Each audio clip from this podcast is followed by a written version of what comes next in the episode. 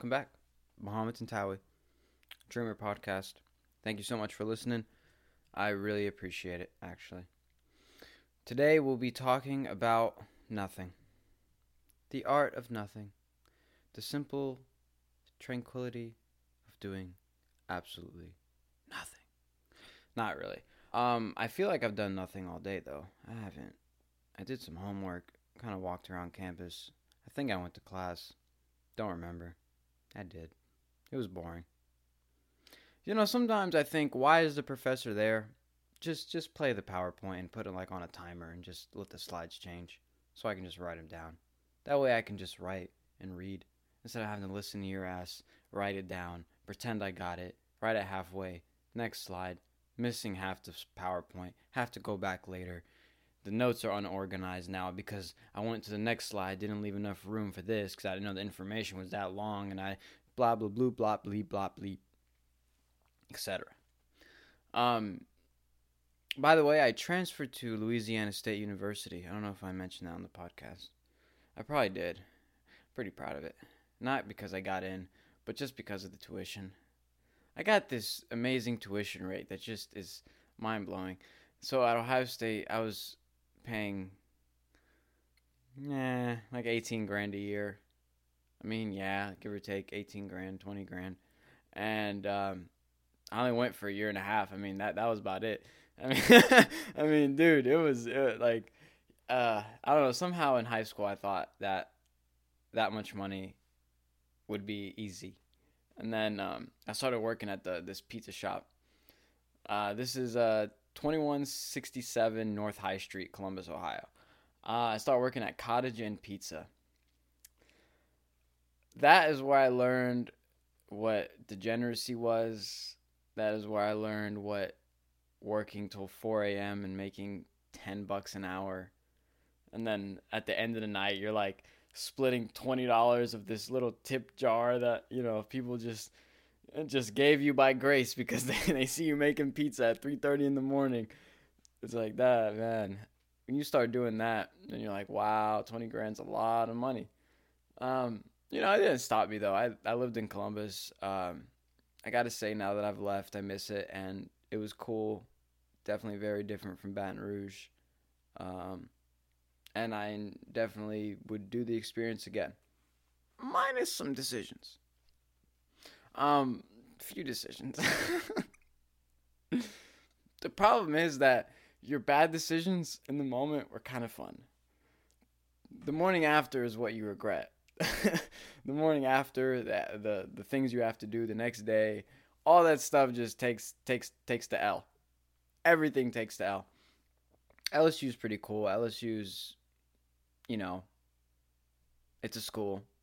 There's a bunch of people. Um, it's fun. They have events and stuff on campus. Not gonna say I went to a bunch of them. I don't know. After Ohio State and then Columbus and then downtown, I mean, this place is kind of like dull. It's really dull, especially if you're not huge into football culture. It's it's pretty boring. Um, also, it's, it's not it's not like you can drive somewhere, grab a drink, have fun, and then and then walk home. You gotta drive. So everyone here drives drunk. I'm good. I'm I'm I'm all right. I'm I'm good. Uh, I'm good. Yeah. Uh, that's just nah, whatever. You know, it just leaves you no choice, I guess, for most people. But for me, I, I just stay home. I'm good. I got all my juices out pretty much. Um, Columbus was weird, man. If you ever need a place to party, go to Columbus. Uh, but life is good. Um, you know, just got through midterms. Everything's going great. You know, got my grades. Car is still running. I'm learning how to fix things slowly. Um, I cleaned fuel injectors the first time in my life. I didn't, I didn't know that one fuel injector cost two hundred dollars at AutoZone. That's nice, great. Love, love, love everything. Um, we can just go ahead and put a price cap. We can nationalize oil, and we can put a price cap on that. That'd be nice. Uh, you know, if everyone got paid to sit home and do nothing, that wasn't my original idea, but I'm starting to believe it more and more every day. You should get paid to do nothing because it is annoying chasing a dollar. There's a uh, there's a myth that broke people when you grow up broke or grow up poor, it's like this myth that you you need to stack up your bread. You need to do whatever you need to do, and you gotta, you know, you gotta save all that money. It reads, as my friend Corey would say, that reads, and um, you know it. It also comes with degeneracy, and you're around idiocy, and you're around ignorant opinions, and you're around shitty people, shitty clientele, working shitty hours, doing things that you don't even do at your house, like mop. And you just, you're like finding yourself working harder for this, you know, sandwich shop. And you come home and your, your house may look worse than the sandwich shop. And that's, you know, you got to take those bullets to the brain because it's a wake up call. It like restarts your life when you when you really start knowing that you can go blue collar and work forever and always be broke. You can go white collar and be submissive to the social statuses that you comply to and the people that you disrespect in a way to keep your social standing or your your ability to like have um, confidence in this all-knowing fact that you got a piece of paper, you work in a company, the company screws people, and you get a good paycheck working for a company that does nothing. But lends money or something like that. So I guess it's a never-ending battle. I did have a buddy back in the day. He's I think he's a senior now at Ohio State, but he did tell me that after his internship he realized investing was kind of ridiculous because you have no control you have no control over anything and it's so it's not like everything is priced out to its book value or a lot of things are speculation a lot of things are reading out these measurements like if you go on trading view trader view and then you look at all the measurements there's like a thousand of them like so many and you're like dude which ones which ones do i use and what you tell yourself is oh i'm gonna pick a formula that's what traders tell you to do. Pick a formula and stay consistent. And that's, I mean, I would say that too. Pick tra- pick a formula and stay consistent because there is no logic to it. That's why, uh, like for example, Warrior Trading on YouTube, he has a course and you pay for it because it's his way. So he needs to make sure that he gets compensated for sharing his logic because I mean you're you're taking the risk of you know theoretically, if everyone knew about the way you trade, it wouldn't work anymore. Just, you know, uniqueness has its qualities. Um, but sharing it is also profitable. I think ever since COVID and how the stock market blew up and all these rich people got rich, rich. I mean, I saw one stat. It's like the top three, top three richest people in the world during the pandemic got an average of like 1.3 billion a day. It makes you remember that yes, the Matrix isn't a perfect description of what the world is, but the point, the theme of the Matrix that we're just living in a matrix and it's more of a game and a and a set of skills that you need to adhere to and kind of and follow but fluidly. The reason why people say listen and be aware is because you never know when you have to change your plan. Oh, that's terrible. And um, that's really what it is. I, I remember my dad used to explain it to me as game is like chess or life is like chess, and you need to, you know, you need to make sure every move is right. You need to see a couple moves ahead. And you know, it doesn't encompass everything, but you know, it, it does let you know that no matter how little this decision you're about to make maybe looks like it, you know, could be, it may be really important. And that's the big thing, you know, you just, that kind of makes you present. I guess if you take those moments seriously, you'll start to, like, really appreciate what makes long term success work.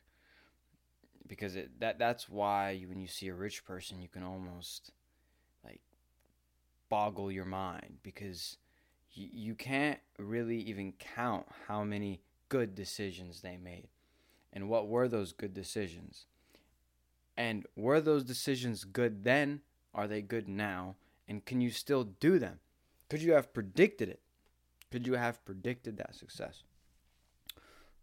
No way.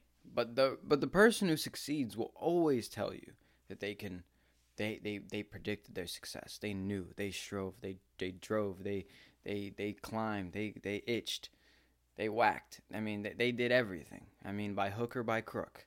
Um, you know, it works. It works for Instagram videos. It works for YouTube interviews, and it attracts audiences. I think after you garner financial success, if you didn't do it in a path of media, you naturally maybe will seek some media attention. There is an absolute obvious line that comes out of every successful person's mouth revolving around hard work, consistency, confidence, um, lack of care for the people around you. You know, just just kind of striving and being hard headed as can be. And yeah, that works. But when you see that the video has like seven million likes, like man, I mean, how many people are, are really gonna live like that? It it's it's kind of crazy. Um, I'm starting to think that like social media giants, not companies, but but figures, it's more of branding and we've we've changed it to where now that because of social media you you can brand yourself infinitely and the possibilities now are infinite as well you can collab with god knows who you can take a photo shoot with god knows who you can get a job god knows where i mean you really can make worldwide connections so it's it, it is in your best interest to seek it i guess but I don't know if it really helps. I guess the underlying problems that you see in like lower class people depression, anxiety, ghetto behavior, ignorant statements. It, it it's not really what changes their life and and when you grow up broke or around what you would deem ignorant people when you look back there's a separation that you make eventually. And you have to live with that s- separation. There's a divide. And you tell yourself this is the right decision. At least at the time. Because it is hard to leave people that you're comfortable around. And what you do is you keep at it with your actions. And then it leads you somewhere. But when you get there, you're never ever going to escape who you were. So the the connections that you made as a child or in your teens, there's always that you who grow up broke. There's always that you that grew up poor. You can't change that by yourself. I was talking to I mean the first thing I did at my new job one of the first things I'm, I'm at the kitchen. That's my thing. I like the kitchen. Except at this job, I'm not the only brown person, so really I don't have to go to the kitchen to meet brown people. And uh, but there's this one guy. His name is Terry, and I can say it now. He's not gonna watch this, but um, that man really spoke spoke some life into me. I I couldn't even I could even begin to, to say. It. I mean, I could look at his face and see the scrapes and scars and the beats. Like I, I could, I mean, he just had it everywhere. I mean, he just he looked like he's been in a million fights. God knows sleeping where. I mean, I know he was homeless for a time and he was on the pipe and a lot of stuff. But you know, he was there. And I asked him what he did that day. He was like, oh, I'm working a double at construction and I come here. This man's like almost 50 or something. And, you know, t- to hear his story of where he was and to see him now, I mean, that to me is amazing. That to me is very, very difficult, very hard, because you have to pull yourself up from from nothing. This man said he was sleeping under a bridge in Houston. no money, no job, no nothing. And you know, and, and I, I felt sympathy greater than what I would have felt when I was 17 because if you told me at 17 I'm homeless and couldn't find a job, I would have said find a job. But I've been to enough interviews now, people don't want to let you in. People really don't. People are selective. You're going to come into a work environment and you're going to be established into a social setting and you're going to have to talk, make jokes, interact, get along. And people are selective because, you know, you spend more time at work than you are at home. And yes, to you, you need the financial assistance, but we we need to, you know, suppress the anxiety and the angst of working as much as possible. And the only way to do that is to have a social environment where people feel maybe it's even cool to go to work. So, I hope you got something from this episode. It's been a it's been a tough time in the world.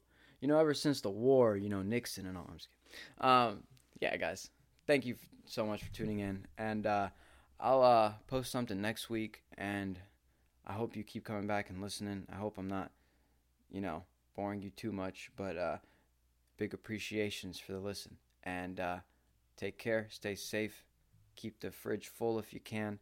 And remember, uh, fill up your tank before it gets on E and, and fill it up more than halfway so it's not always playing with dirty oil. See you next time.